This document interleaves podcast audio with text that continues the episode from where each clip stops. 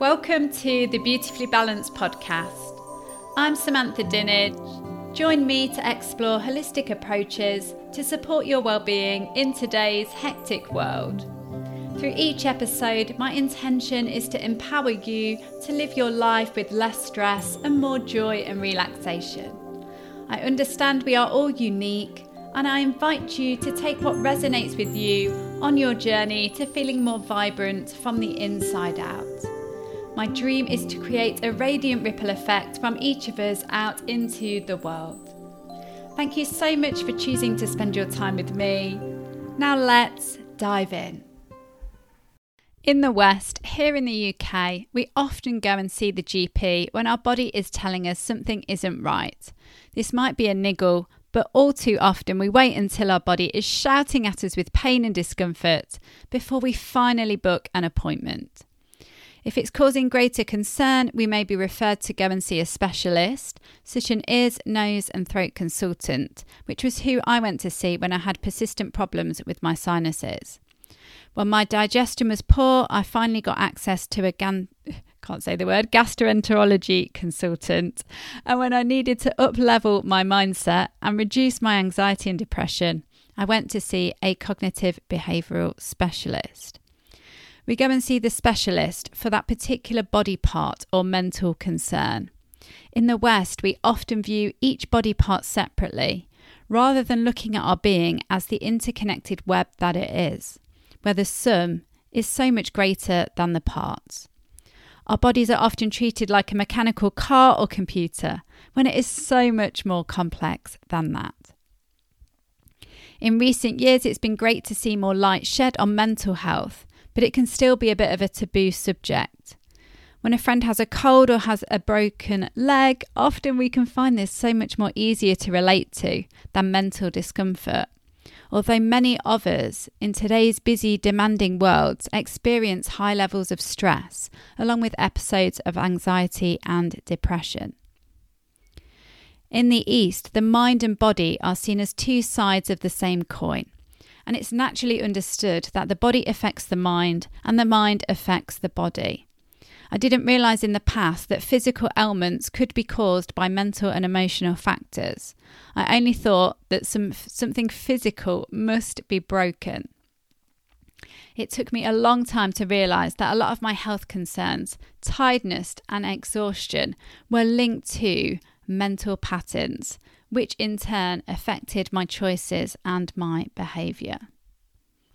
In Eastern healthcare systems such as Ayurveda and traditional Chinese medicine that have been around for thousands of years, they tend to look at the whole person, their natural tendencies, their lifestyle, personality, natural body type, their life story and experiences, passions in life, along with body ailments and mental challenges. I've spoken about Ayurveda many times before, and as a reminder, Ayurveda is the science of life and it helps to promote longevity. And it has been used for generations in India, remaining a large part of their culture even after the British took over and tried to significantly reduce its presence. In Ayurveda, they believe that disease is created when we become out of balance. By this, I mean when who we naturally are isn't aligned with how we are showing up in the world. Therefore, when we come back home to our true selves, we can feel more vibrant and healthy. For example, if we are a creative being who enjoys lots of freedom, having too rigid rules and structure will be stressful and create tension. However, if there are no boundaries at all, then this person may feel lost and overwhelmed. So there is always a balance to be found in any given moment. Ayurveda explains health as so much more than not having disease. One way it describes health is that we have balanced digestion, balanced tissues. Our tissues include things like the blood, the muscle, bone, and fat. That we have balanced excretion, normal functioning senses, and a happy, satisfied mind, and a happy soul. And ultimately, we are living in balance with our natural mind body constitution. These mind body constitutions are known as doshas that I've spoken about previously. These are vata, pitta, and kapha, and it can be a mix of all three. Being aware of the doshas really empowers us to understand ourselves better, to understand ourselves more deeply. And I plan to create an episode on these in more detail very soon. Ayurveda believes disease occurs when we are out of balance, when the conditions for those things that we don't want to occur are thriving, and mental and physical toxins then build up. So, how often do we put up with feeling not quite right and put up with those aches, pains, and stiffness? Often I hear about, oh, it's just old age we often ignore these messages that the body is sending us that something isn't quite right and carry on doing the same things, hoping that it will go away. In the Eastern perspective of Ayurveda, there are six stages of disease, which means when we recognize the signs early enough, we can help to prevent, alleviate, or reverse them before they progress into chronic illness and disease. So, to briefly mention these six stages, stage one is accumulation, whereby a dosha may increase and go out of balance. At this stage, the human capacity is likely to intuitively seek what it needs. For example, someone who has a lot of pitta, the heating fire element, who has drunk way too much heating coffee and alcohol over the summer and is feeling impatient and angry may seek out cooling drinks such as peppermint or chamomile naturally. Stage two is aggravation. This is where the dosha continues to increase, and we may start noticing warning signals, such as a little acid reflux when there's too much heat present. However, by applying the opposite qualities, in this case, cooling practices, then we can start to recover the situation. Stage three is the spread or overflow of the dosha. So the dosha is spreading out through the body and it finds a place to enter and stay, often finding a new home in weak tissues and or organs. At this stage, symptoms become more pronounced. We might see rashes, burning eyes and fever in the case of too much pitta fire. At stage four, this is when the dosha becomes lodged and becomes an unwelcome squatter in its new home. The qualities of the dosha will start to cause more problems for weak tissues or organs, and it is at this point we may really notice symptoms start to scream at us when the disease is starting to take place. At stage five, manifestation can occur. For example, vata cracking and popping in the joints can then progress and manifest into osteoarthritis, as it did in my big toe, and the joint became deformed, and I ended up having surgery. Wow, that was almost 10 years ago. Years of leaving cold feet unattended probably really didn't help, as cold increases vata, and if only I'd knew, knew that then. When the structure of the tissues has started to deteriorate, it's much more difficult to reverse the problem, although I now know there are tools to help support. In the final stage, stage six, maturation occurs. And if we follow the example of the osteoarthritis, this is when the joint may really degenerate and a new one may be needed, for example, a knee replacement. Luckily, the progression of disease happens over a long period of time, and when we can get there early and bring the related doshas back into balance, it can be possible to get our health back on track. Due to this understanding and consideration, Ayurveda and other Eastern systems are very much about preventative healthcare and identifying when something is out of balance early on before it escalates into something more serious. The Eastern perspectives understand that everything is medicine. From the food that we eat, to the environment that we're in, the people that we surround, our, surround ourselves with, the movement that we do or don't do, and the impressions we take in through our senses, such as the kind of music we play or the TV we watch. These are all having an influence on our well being. Ayurveda and its doshas help us to recognize that we are all individual and that different approaches need to be taken to feel vibrant and healthy. In the West, we are often given a one size fits all approach. There are numerous forms of exercise and diets out there, which won't necessarily be suitable for everyone in order for them to feel good. So it's no wonder when we hear a friend raving about something they've tried, for example, intermittent fasting, to then find that when we give it a go, it doesn't have the same p- impact on us. And so it's no surprise. It's like when parents say, We treated them both the same and they turned out so differently. Yes, you may have, but each person is so different and their needs will vary greatly. Ayurveda provides a framework and guidelines to improve health rather than a strict rule book.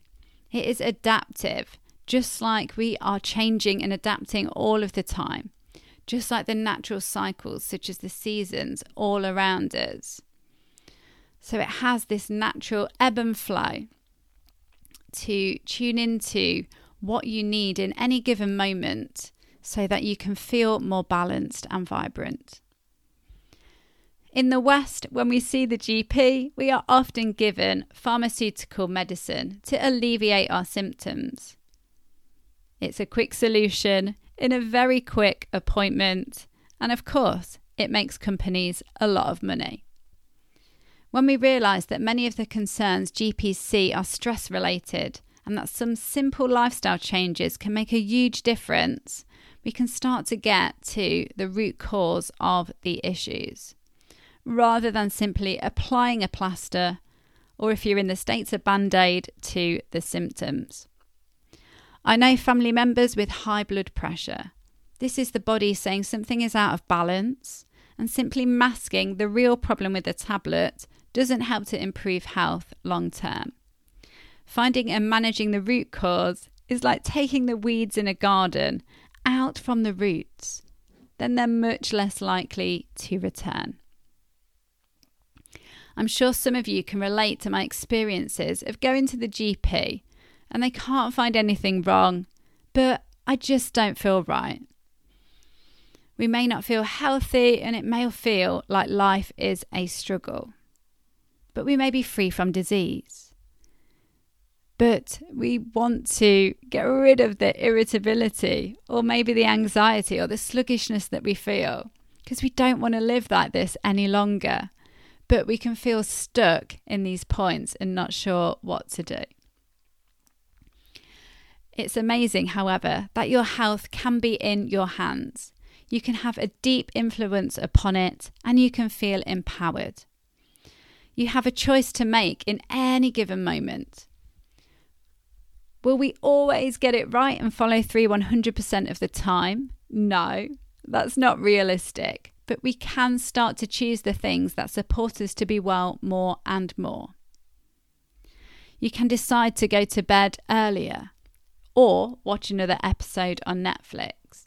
You can choose whether to eat something that will make you feel satisfied and energized or sluggish and tired. You can choose to continue to push yourself past your limits or find moments of pause and tools to de stress in your busy world. Or you may choose who you spend time with or when you switch off your computer. I know often we can feel trapped on the hamster wheel of life, feeling there are many expectations and things that we should do. When we change the approach from should to could and really take responsibility for our own actions, things can gradually start to change.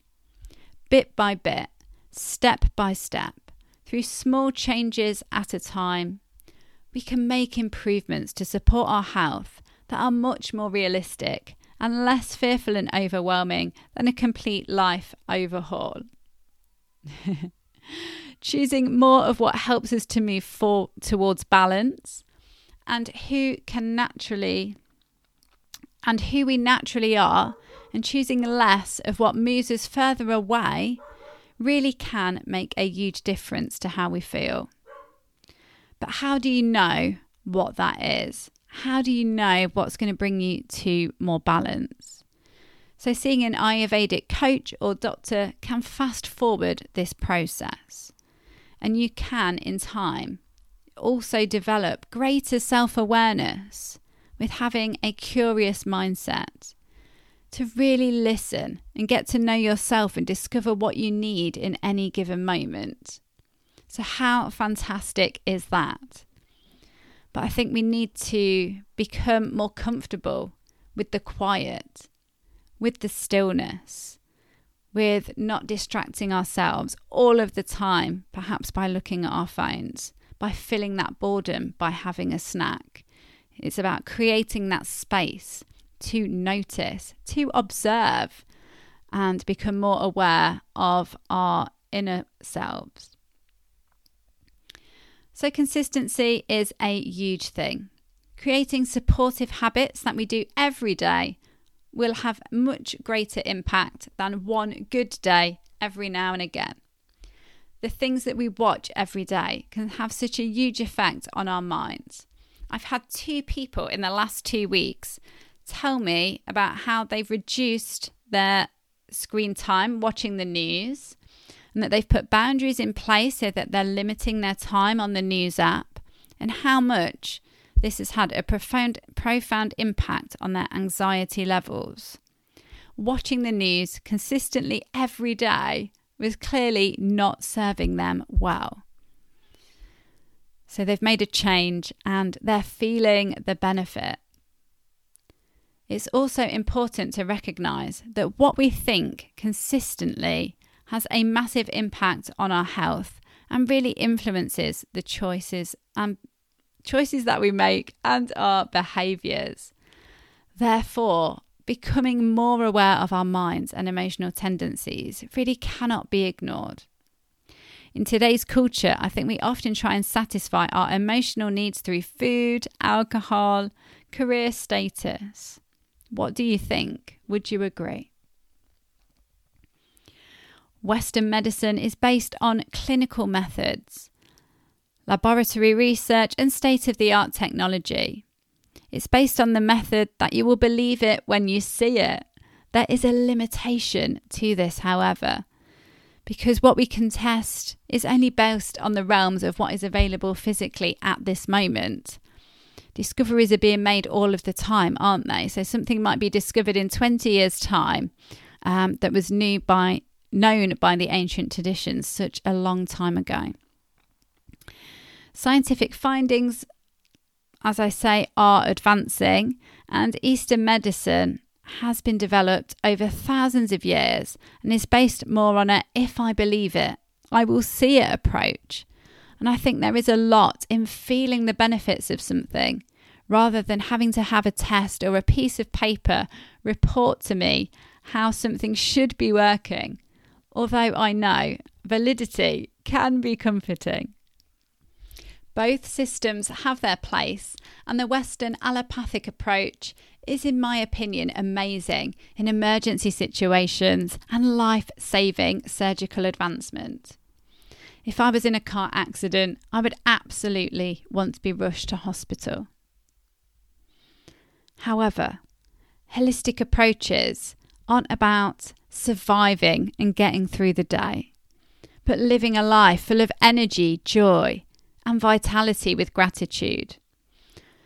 When our energy is higher, we can do more good in the world. We can be of more service to family, friends, and the community and we can share our own unique skills and talents. Yes, you do have them, even if you're not sure what they are right now.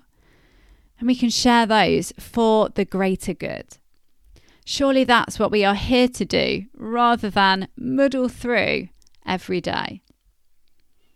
Ayurveda places a lot of focus on gut health and toxins that are built up in the body through a range of diagnostic techniques that can include tongue and pulse diagnosis, tex- techniques that I am currently training in, and it really blows my mind. Through identifying someone's imbalances, we can start to gradually move someone back closer to their natural state of being, their dosha, or sometimes known as their original constitution or original mind body type. Ayurveda works with nature and its natural cycles, such as the seasons, which can also have a direct impact on our well being. In the West, we can do and eat the same things every day, but this isn't how nature intended. Through gradually introducing recommendations in diet, detox, and rejuvenation programs, supportive daily routines, lifestyle, and movement, including yoga, perhaps some breath techniques and herbs, to nudge the body back into a better state of being, one can begin to feel so much healthier. Personally, I know I would rather prevent myself going to the doctors or hospital rather than outsourcing my health to a medical professional to fix me when a problem has really occurred. I wish to grow older and wiser and become healthier and healthier. And why isn't that possible? I'm excited to support people on their own health journeys through Ayurveda health coaching later this year. So, for now, I will leave you with three questions. Do you feel empowered to support your own health? What would a vibrant and joyful day look like for you? And do you believe health can be improved or do you believe it's static? So, do drop me a message. Let me know if anything resonated with you from today's episode. And thank you ever so much for your time. Thank you so much for listening to the Beautifully Balanced podcast. Please press subscribe to be notified when the next episode is out every other Wednesday. Do follow me on Facebook and Instagram at beautifully balanced.online.